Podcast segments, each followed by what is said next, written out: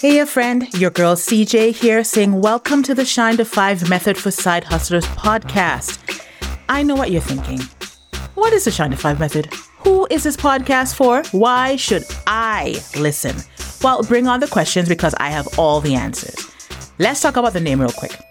It came about because as a side hustle coach, I help 9 to 5 women identified professionals shine as their own bosses, and I love a good play on words. So 9 to 5 quickly turned into Shine to 5. But here's the fun part.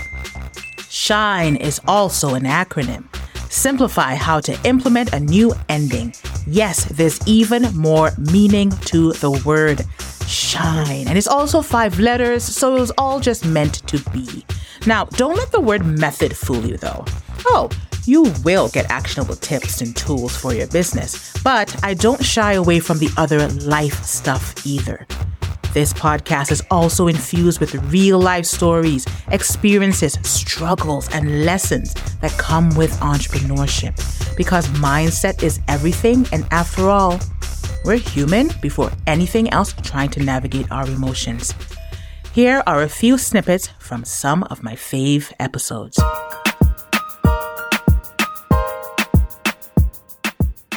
But the one thing that they were trying to make me self conscious about is the thing that makes me relatable because lots of people know people that sound like me and look like me. I look like everybody's cousin or homegirl, you know what I'm saying? Or everybody's neighbor somewhere. And so they can relate to that, right? Instead of me coming and being like super prim and proper and having, you know, speaking with so much eloquence. And there's nothing wrong with that, you know, if that's your natural disposition. But this is mine. I am laid back. I am relaxed. You know what I'm saying? We're going to get this money and we're going to have some fun.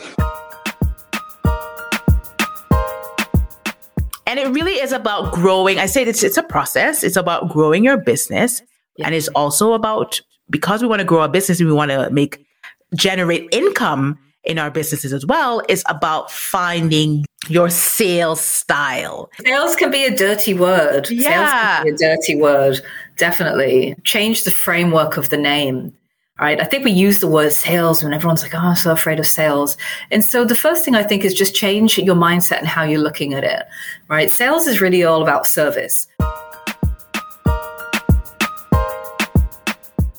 and I get on my CJ soapbox and I'm telling them, you know, just how awesome they are. But it's it's also important for me to know, you know, when they're celebrating a milestone in in their in their side biz, maybe they want some other kind of recognition. And it eliminates our decision making fatigue as business owners that if if we're the kind of women which we are who love to super serve our clients i don't want to have to walk up and down the aisles of winners and wonder if you even like this stuff or not. And right. i don't want to send you a gift card if what you wanted was a phone call. A large portion of my business is being has been led by my tribe, right? Mm. I show up and I provide service as my tribe needs. When I started coaching, I was a life coach. Mm. And all of my clients, when I say all, every single one of them wanted more confidence so that they can step into business, right? Mm. I was a person that had worked in business development for five years. I worked as a data manager at a top five insurance syndicate within Lloyd's of London. And a huge part of me started my business was to get away from business. You mm. know, I had had enough of that highbrow expectation of who I needed to be if I was talking about business.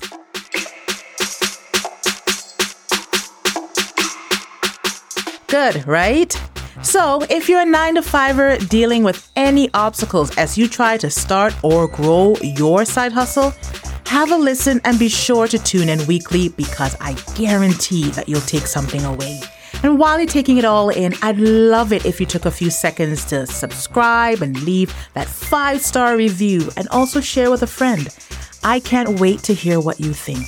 Have a sparkling day.